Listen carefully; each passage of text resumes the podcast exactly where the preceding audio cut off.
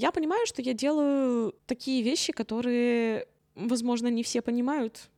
Не все хотят видеть это у себя дома. Это мы вот здесь вот голодные художники, а вот они там гребут деньги лопатой, хорошо продаются, и все у них зашибись, и художник может так классно жить. Да нет, на самом деле, ситуация абсолютно такая же. И я была только-только из Териберки, я провела там прекрасных четыре дня, шарахаясь по тундре. Мне хочется в каком-нибудь максимально северном месте прожить всю полярную ночь, прям вот полностью от начала до конца, просто прочувствовать этот опыт.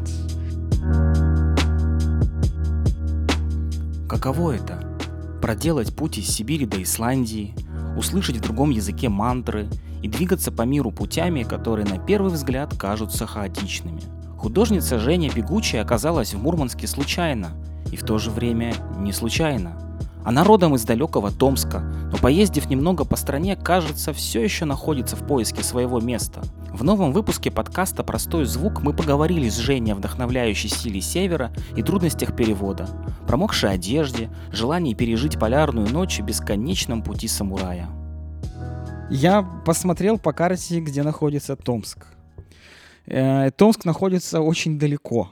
Там что-то от Мурманска вроде 2800 с лишним километров. Если по прямой. Если по прямой. Я линейкой на Яндексе да. мерил, разумеется. Если по дорогам, это получается, ну, ну где-то 4, 4 тысячи, наверное. Это примерно так же далеко от Мурманска, как и Рейкьявик.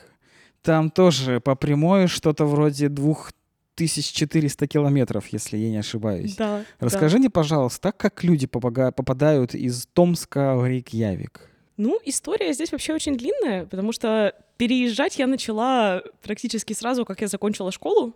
Я в Томске родилась, я там выросла, я там училась в школе. Потом жизнь моя сложилась так, что я семестр поучилась на философском факультете, но однажды утром я проснулась с мыслью о том, что я не там, где мне надо, и делаю не то, что я хочу, и надо куда-нибудь куда-нибудь сваливать. В моей голове это звучало немножечко другим словом. А, идея была примерно такая. Так я поехала в Новосибирск, можно сказать, что поехала в совершеннейшее никуда. Я реально совершенно не представляла, что я буду там делать. Мне было куда приткнуться, у меня там очень много друзей и знакомых на тот момент было но я не знала, что я буду делать дальше. Мне просто нужно было попасть в какое-то новое место, чтобы как бы дистанцироваться от того, что у меня было до этого, и с какой-то новой точки что-то новое уже начинать. А, я там прожила примерно год. В течение этого года начала уже плавно переезжать в Красноярск. Собственно, в Красноярске я училась в художественном училище. А дальше в моей жизни случился Петербург. Но тут тоже нужно отбежать немножечко назад во времени, потому что для меня Петербург это всегда был такой... Это был вопрос времени, когда я там окажусь более-менее стабильно, потому что у меня родители ездили каждый год туда на конференции, и меня брали с собой. У меня родители физики. И вот там вот каждый год проходит такая большая международная конференция, и меня всегда туда с собой брали. Поэтому со своего детства я вот помню, что прямо каждое лето это Питер. Поэтому, можно сказать, я вот таким вот ломаным Сложным. зигзагом. Но я подобралась поближе к северу, ближе к Мурманску и ближе к Рейкьявику, соответственно, тоже. Моя история с Исландией начинается с того, что я нашла одну художницу из Франции. А с ней нас объединяет то, что мы обе тащимся от лишайников и от камней. А потом я у нее увидела фотографии из Исландии. И я была только-только из Териберки. Я провела там прекрасных четыре дня, шарахаясь по тундре. А, и тут я вижу на фотографиях такую знакомую, такую родную, такую прекрасную северную осень, которая, ну вот правда, северная осень — это, наверное, самое прекрасное, что в этом мире существует. И я вижу геолокацию, и я понимаю, что, ага, кажется, мне туда надо.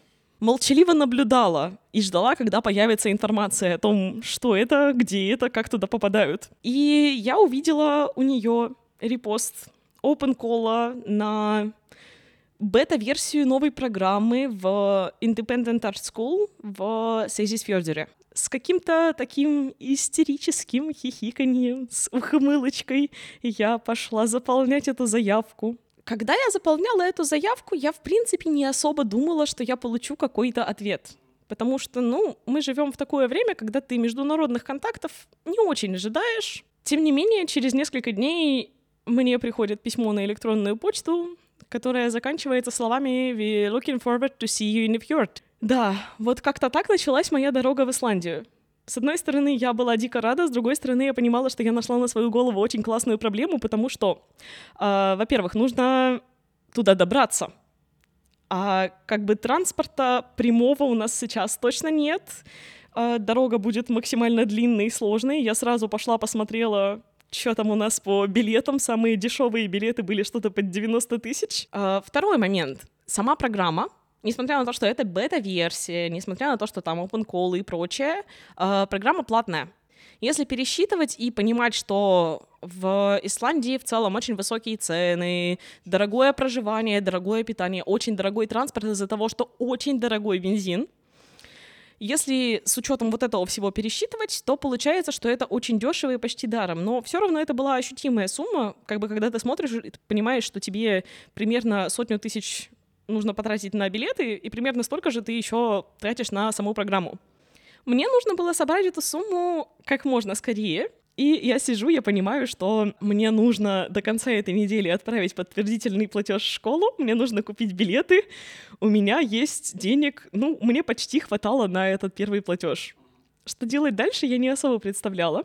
В общем, я очень активный и, можно даже сказать, агрессивно продавала работы в этот период набрать нужную сумму у меня получилось вот прям аккурат к самому дедлайну. Дорога у меня заняла 4 полных дня.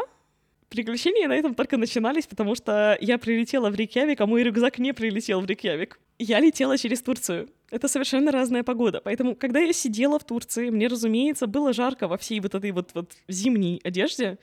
Я сняла с себя теплые штаны, я сняла с себя флиску, свитер, я осталась в таком легоньком, тоненьком, э, как, как у нас говорят, летнем термобелье и мембранной куртке. И у меня был маленький рюкзачок, чисто вот с э, умывательными принадлежностями, еще какими-то такими мелкими вещами, но, в общем, ничего теплого у меня там не было. И вот я оказываюсь в Рейкьявике, вот в этом вот всем великолепном облачении, с вот этим вот рюкзачком, понимаю, что холодный ветер очень сильно ощущается через летнее термобелье, и мне немножечко некомфортно. Ну, я тут же заполнила заявление про пропажу багажа. Мне сказали, что если что, они отправляют его по всему миру, мне ничего не нужно за это нигде доплачивать, они его просто доставят, как бы, если вот случился такой косяк. К счастью, рюкзак приехал ко мне на следующий день, но для того, чтобы просто себя комфортно ощущать в Рейкьявике, я как бы буквально сразу пошла и купила себе теплые штаны, вот эти вот самые штаны, в которых я сейчас тут сижу. Вот, то есть, получается, я провела там месяц, Практически все время я провела в Сейзисфьордере, соответственно, там, где школа. И еще у меня пара дней была на Рейкьявик. Если последить за твоими социальными сетями, то кажется, что э, подготовка вот ко всей этой поездке, она больше впечатлений тебе принесла, чем сама поездка. Может быть, в каком-то смысле. Знаешь, есть такая фраза «У самурая нет цели, есть только путь». И, наверное, главное, что позволяет мне делать какие-то такие вещи в моей жизни, вот эти вот все переезды или такие неожиданные поездки, у меня вообще не было даже предположений, что я буду в ближайший год-два куда-то путешествовать за границу. Сейчас я была в Исландии второй раз за один год, и я до сих пор сама немножечко от этого в шоке. Да, э, процесс, процесс очень долгий, очень впечатляющий, это настоящее приключение, и спасает и выручает меня то, что я, я в целом могу получать от этого удовольствие. На самом деле это классное чувство, когда ты понимаешь, что ты делаешь что-то, что приближает тебя к твоей цели, к твоей мечте. Вот ощущать это движение, это очень классно. Какой ты увидела Исландию потому что вот кажется, что это такой отдаленный остров, люди там в своем темпе, в своем ритме живут, далеко от наших тут каких-то копошений, вот этих вот, да, геополитических и всего остального. Было ощущение, что ты в какой-то другой мир попала?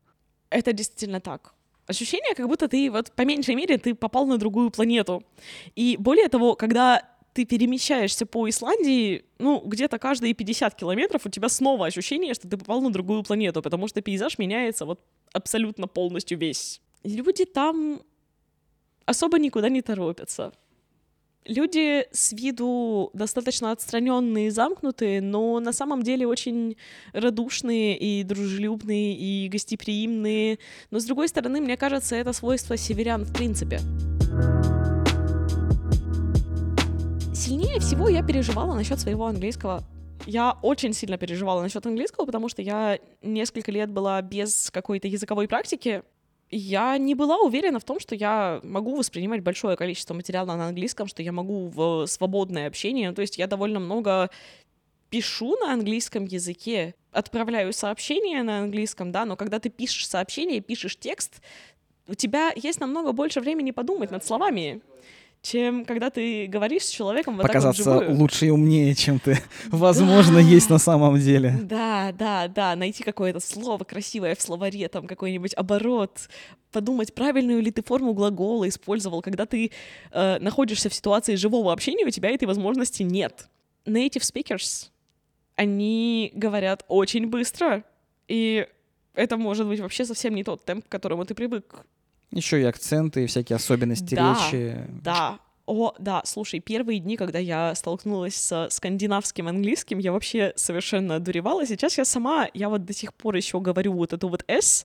У нас в школе была группа людей из разных стран, и поэтому ты слышишь очень разный английский от очень разных людей. В сентябре буквально первое, что я ощутила, что у меня нет больше этого барьера в голове, из Рейкьявика нужно лететь в Эгельстадер, но сложилось так, что большая часть э, художников прилетали дневным самолетом, и нас было два человека утром и четыре, четыре человека, соответственно, днем. А мы два человека прилетели утром, и вот мы столкнулись, и как бы мы... Развлекайте друг друга. Развлекайте друг друга, да. Мы как бы оказались в таком принудительном общении ситуации такого принудительного, вынужденного общения, ну вот, вот так оно сложилось. И мы начинаем разговаривать с Нэнси, и я понимаю, что я совершенно спокойно с ней говорю, а она самый что ни на есть native speaker. Тогда у меня в голове появилась мысль, что я бы хотела еще раз прожить январь вот с этим ощущением, с этим английским. Но потом как бы останавливаешься и понимаешь, что именно вот тот опыт, он тебя сделал вот таким вот, какой ты сейчас. В январе когда я ехала... Нет, конечно, я я почитала статью в Википедии про исландский язык, потому что мне было очень любопытно.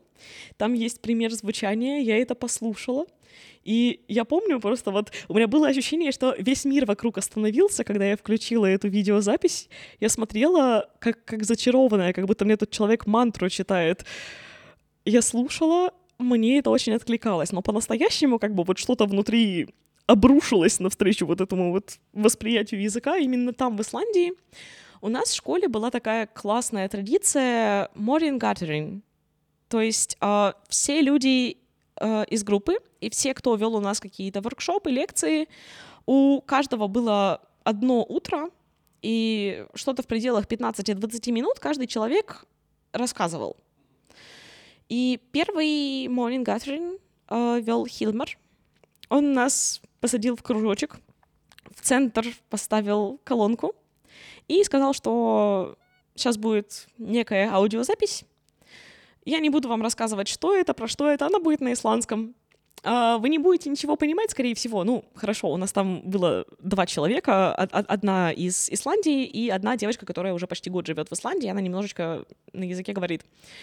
Ну, типа, все остальные, да, вы не будете понимать, что происходит, но попробуйте прочувствовать. Вот именно закрыть глаза, прочувствовать, и после, как бы, я задам вам вопрос, что это такое? Что вы в этом почувствовали? Я достаточно быстро поняла, что это прогноз погоды. Потому что, ну, я в школе помимо английского учила немецкий, и тут у меня вот это вот что-то в голове начало шевелиться и вспоминаться, потому что какие-то конструкции э, числительные, и чисто по построению предложения ты достаточно быстро начинаешь догадываться, но это правда звучало как мантра. Это звучало как мантра, это звучало как, как что-то даже почти песенное такое. И я слушала, слушала с закрытыми глазами, потом я открываю глаза, и я начинаю реветь. Просто тупо натурально реветь. Представляешь себе человека, который разрыдался от прогноза погоды? погоды? Ну, с другой стороны, исламская погода бывает порой такая, ну, что общем, можно и зареветь. Да, да, это, это действительно так. Тогда я поняла и впервые произнесла, что, кажется, я влюбилась в исландский язык. Конечно, как только я вернулась, первое, что я попыталась сделать, я попыталась найти человека, который, может быть, тоже учит язык, потому что вдвоем пробираться через вот это вот... Непонятное. Вот это вот, да, исландская грамматика очень сложная, очень сложная, и как бы вдвоем вот это штурмовать немножечко полегче. Я пыталась найти каких-нибудь единомышленников. В поисках информации я нашла интервью человека, который учился в Рейкьявике, учил исландский язык в Рейкьявике. Я прочитала, я вдохновилась. Я решила попробовать найти его в соцсетях. Так я нашла себе препода по исландскому языку. И я начала учить исландский с марта. Поэтому в сентябре мне тоже очень прикольно было понять, что в январе я спрашивала у своих новых исландских друзей и знакомых какие-то простые слова в духе там, как сказать привет, как сказать пока. А в сентябре я была человеком, которому задавали этот вопрос остальные приехавшие художники, и я могла им ответить. Удивительное, ни с чем не сравнимое чувство, когда ты учишь язык, и когда ты попадаешь в среду, и ты слышишь, как люди разговаривают, и ты вдруг осознаешь, что ты их понимаешь. Исландия это все замечательно. Давай вернемся в Россию. А, есть мем такой очень известный, называется «Не пытайтесь покинуть Омск». Вот. А из Томска люди уезжают. Есть такая вообще проблема? Чем там вообще люди занимаются? Томск, вот в моем понимании, да, думаю, в принципе, не только в моем понимании, это город студентов. Там пять крупных университетов, и поэтому в течение учебного года ты видишь там очень много людей и какую-то движуху, а во время каникул все уезжают. И летом город зачастую выглядит действительно достаточно пусто. Собственно, в основном тебе есть что делать в Томске, если ты студент, либо преподаватель, либо ты занимаешься научной работой. Э, во всех остальных случаях э, мое личное впечатление найти свое место не то чтобы очень легко это стало причиной, почему ты всегда знала, что у тебя дорога из Томска лежит или нет? Или у тебя были другие какие-то внутренние или внешние обстоятельства, которые привели тебя к такому решению? Мне хотелось э, дальше учиться, и художественного образования, такого вот, чтобы, знаешь, чтобы это была мощная школа, в которую ты вот прямо стремишься, какая-то традиция. Там есть художественный институт, но это на самом деле достаточно молодая организация, а мне хотелось чего-нибудь такого вот базового, такого, ну, чтобы получить ту самую академическую базу, с которой ты дальше уже можешь что-нибудь делать, э, как-то это интерпретировать. Мне хотелось именно вот отношение к какой-то школе, традиции, к чему-то такому, поэтому я знала, что я буду уезжать. Но при этом я для себя вполне себе оставляла вариант, что я буду возвращаться. У меня, в принципе, я стараюсь не оперировать такими понятиями, как там навсегда или никогда, потому что, ну, мы люди, в принципе, не вечные. Как можно говорить э, о чем-то, что у тебя навсегда? Ты не можешь быть уверен, что ты, в принципе, завтра проснешься. Вот, типа, если ты в этом уверен, то откуда ты в этом уверен? Я не понимаю, как люди... Как? Потому что, правда, на самом деле нет ничего вечного и ничего стабильного. Я с этим живу, мне с этим норм. Немного драмы и философия, Дженни. А, да. Но на самом деле это, опять же, довольно интересная такая штука в моем мироощущении, которая делает жизнь очень насыщенной. Ты как-то писала, что, значит, для классиков ты слишком неформальная, а для современного искусства слишком классическая. Почему тебе так кажется? Знаешь, может быть, это одна из причин, по которой меня шатает по разным городам, потому что я достаточно тяжело вливаюсь в сообщество. Это вот просто правда по опыту всегда было так. В каком-то комьюнити более современных художников кто-то там концептуальное искусство делает, работает с перформансом, с инсталляциями. Если это живопись, то это, например, супер абстрактная живопись. И как бы я всегда видела какое-то непонимание, что ли. Чувствуешь себя белой вороной. В то же время в комьюнити художников чисто академических и классических я тоже чувствую себя белой вороной. Ну неужели нет никого, кто был бы вот посередине, как ты? Не знаю, я не то чтобы очень часто встречаю таких персонажей. И, ну, как бы, опять же, возможно, это одна из причин, которая меня толкает куда-то постоянно перемещаться, потому что э, люди, которые, ну вот по моим ощущениям, тоже где-то где между всем этим находятся и все охватывают, они находятся в очень разных местах. Ну ты своему вот этому направлению серединчатому название какое-то даешь, относишь себя к чему-то? Больше тяготеешь, там, классики или вот к contemporary, да. В основном я работаю в реалистической манере. В этом смысле я, наверное, ближе к академистам. Но при этом я не делаю сюжетные работы в традиционном понимании сюжетные. В принципе, как бы глядя на то, что я делаю, можно сказать, что я занимаюсь ботанической иллюстрацией, но это не иллюстрация. Это иллюстрация к моим собственным историям. Хорошо, да, в этом смысле, наверное, это иллюстрация. Может ли быть так, что современного хорошего художника, неважно там, да, какими средствами выразительности он пользуется, как раз-таки вот эта вот некая гибкость жанра и форматов, она вот его определяет, что ты не должен как-то перевешивать там, да, только, условно говоря, там супер абстракцию или только академическая классика, что ты должен уметь охватить и тут чуть-чуть, и тут чуть-чуть, и для себя еще посередине место ставить какое-то. Ну тут скорее не то, что должен уметь, это это вот именно про гибкость, да, и я думаю, что это самый, наверное, интересный путь, умение адаптироваться, умение отвечать на конкретную ситуацию, на какой-то конкретный вопрос, запрос, работать с разными медиумами. Ты говорила, что неистово продавала, агрессивно продавала свои работы, при этом говорила, что когда вот начинала превращать, пыталась превратить э, свое творчество в работу, ты очень быстро начала выгорать. Почему так получилось? Да, тут есть э, еще один момент. Можно делать работу потому что ты хочешь сделать работу. То есть ты делаешь искусство для искусства, потому что ты хочешь э, какое-то высказывание в этот мир проявить.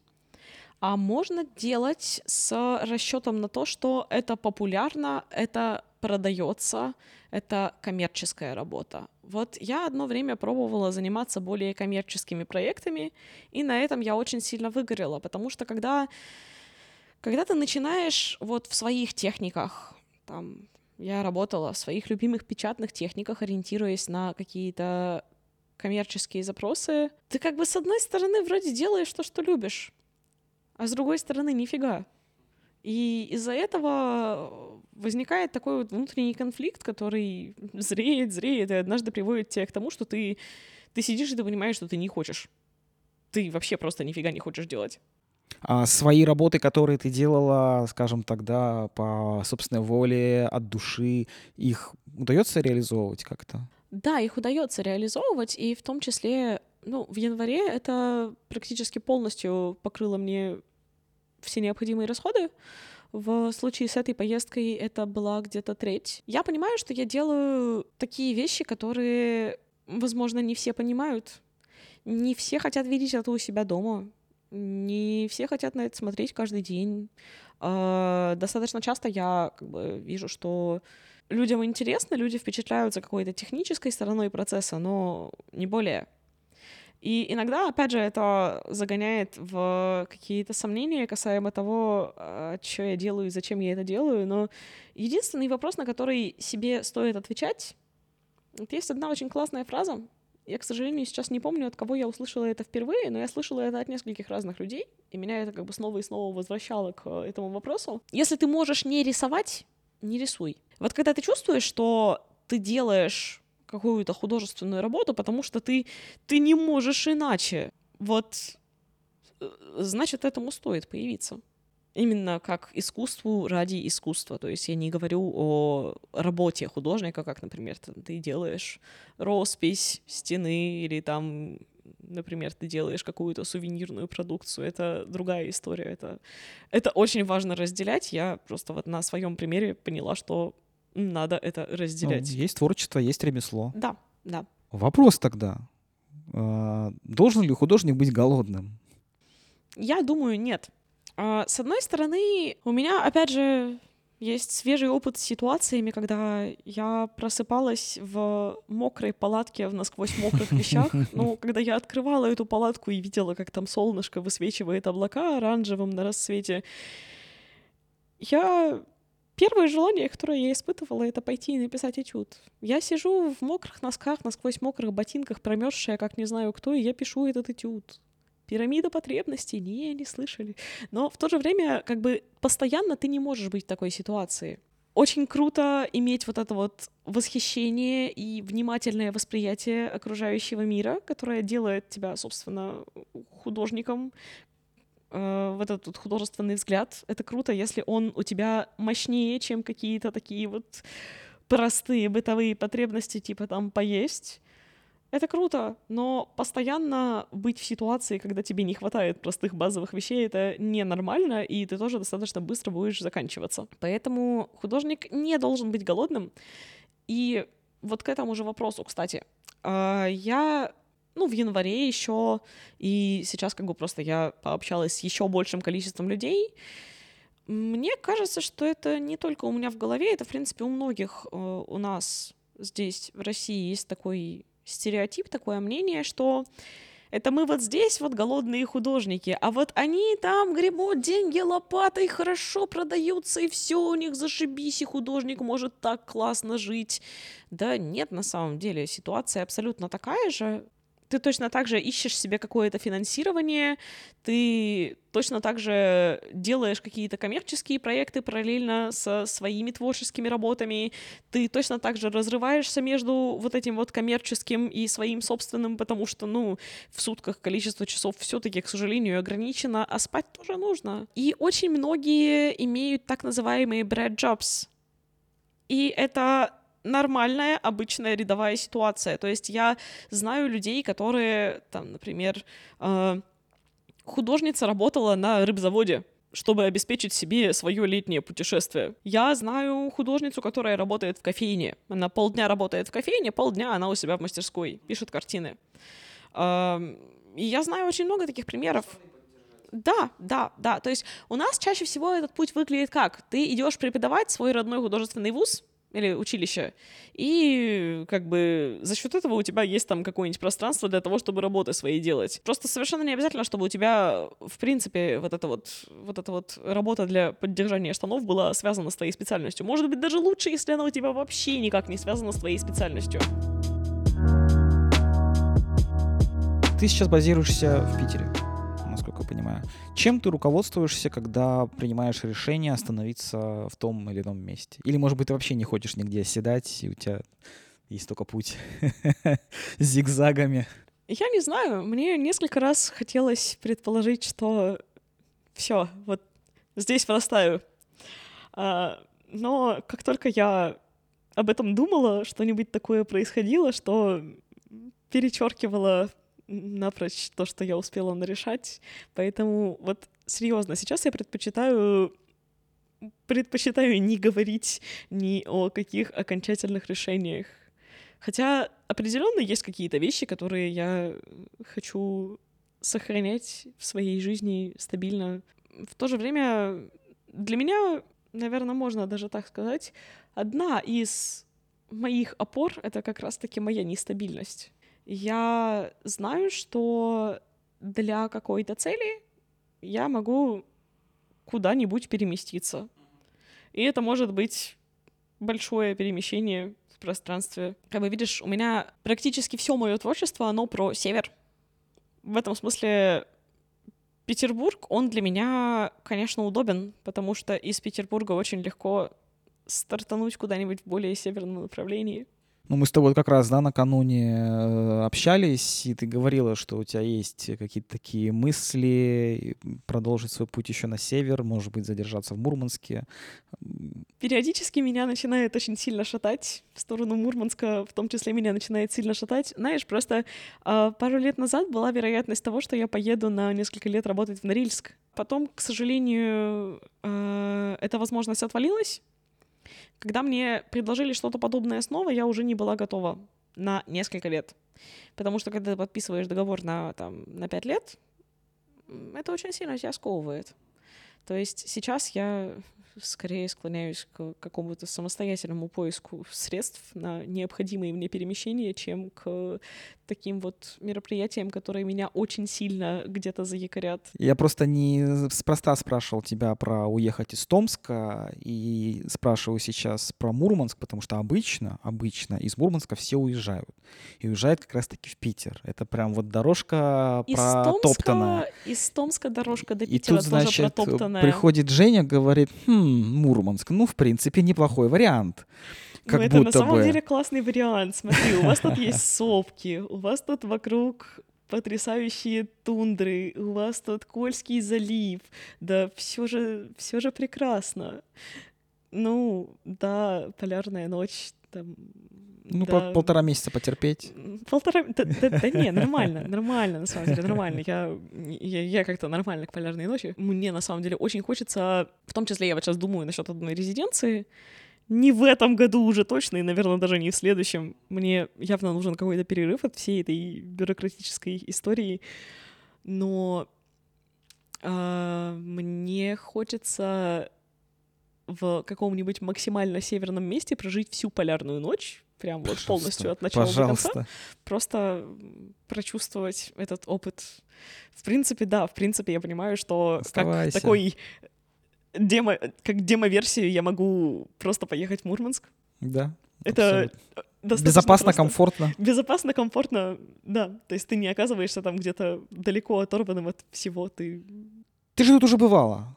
Как тебя вообще, вообще сюда тебя заносило? И главное, главное, зачем? Слушай, ну, а, отчасти это тоже история про то, как ты кого-то там добавил в соцсетях. С этого все начинается, да, я так понимаю. Да, да, вот, вот этот вот способ контактировать с людьми. Первый раз меня сюда занесло, я была здесь проездом. Мы просто с одним человеком совершали такую большую поездку на север, которая началась с моего запроса поехать куда-нибудь на север. И у нас было 10 дней и попытка охватить все. Кончилось это тем, что я чуть не потеряла сознание по дороге обратно, потому что бодрствовать по 14 часов это очень тяжело. А, Охватить все за 10 дней какие-то знаковые э, красивые места Карелии, плюс Кольский. Нереальная задача. Мы попытались, я поняла, что это, конечно, так себе попыточка, но, с другой стороны, у меня в голове появилась карта того, что здесь вообще есть, и какие-то мысли насчет будущего. Благодаря этой поездке я начала вот эту свою серию литографий «Окна в тундру». Ну, собственно, спустя год после этого я просто поняла, что мне, мне не хватает материала, мне надо съездить. Так я засобиралась в Териберку. Когда ты едешь в Териберку из Питера, ты в любом случае останавливаешься в Мурманске. А, Поэтому, да, это тоже для меня была такая транзитная история, но по пути назад у меня был в Мурманске еще целый день, и как бы так я начала уже какое-то более обстоятельное знакомство с самим городом. Говорят про Мурманск и про Мурманскую область, что здесь э, местами иногда такие ландшафты похожи очень на Исландию. Ты замечала какие-то такие параллели или нет? Да, это правда. Слушай, я была, когда в Исландии у водопада Хейнкифос, и я начала двигаться от него обратно в сторону Ильстерера. Там водопад как бы на одной стороне озера, а город, ну и дорога до города, она идет по другой стороне озера. И вот я подхожу к этому мосту, я смотрю на сопки на той стороне, и я понимаю, что так, ну вот, вот, вот эту часть мы не берем, вот эту часть мы не берем, но вот, вот этот кусочек, вот эта вот вода, вот эти вот сопки, вот, ну, Мурманск. Ну, вообще Мурманск. Вот примерно аналогичную штуку я, например, от аэропорта увижу здесь. Очень похоже. И вот какие-то такие кусочки, фрагменты, они мне действительно периодически встречались. И местами было очень похоже на тот же самый рыбачий или на окрестности Териберки. Где, с кем и, может быть, даже кем ты видишь себя, ну, в каком-то обозримом будущем? Хороший вопрос. Интересный. Мне прям надо немножечко подумать. У меня ближайшие цели, они действительно очень такие, знаешь, локальные, я бы сказала. У меня есть в планах там 10-11, может даже 12 работ для моей серии, которые я хочу сделать. У меня есть проекты в керамике. У меня есть э, уже обозначенный период, когда я делаю персональную выставку, э, к которому мне нужно завершить какое-то количество работ. У меня есть цель э, выучить исландский на таком уровне, чтобы свободно на нем говорить. Зачем мне это?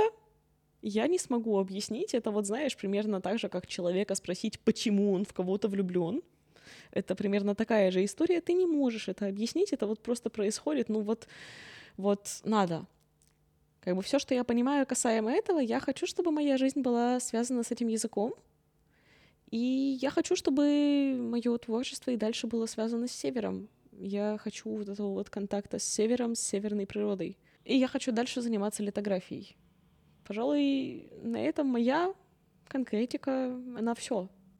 Ну, как будто бы несложно звучит, выполнимо. Да, в принципе, да. Звучит как, э, как путь, на котором я в целом уже нахожусь и просто продолжаю по нему следовать. А когда я сделаю то, что я сейчас обозначила, ну, я не знаю, посмотрим, что дальше. Это был простой звук. Слушать наш подкаст можно на всех популярных площадках. Не забывай рассказать об этом выпуске друзьям. До новых встреч!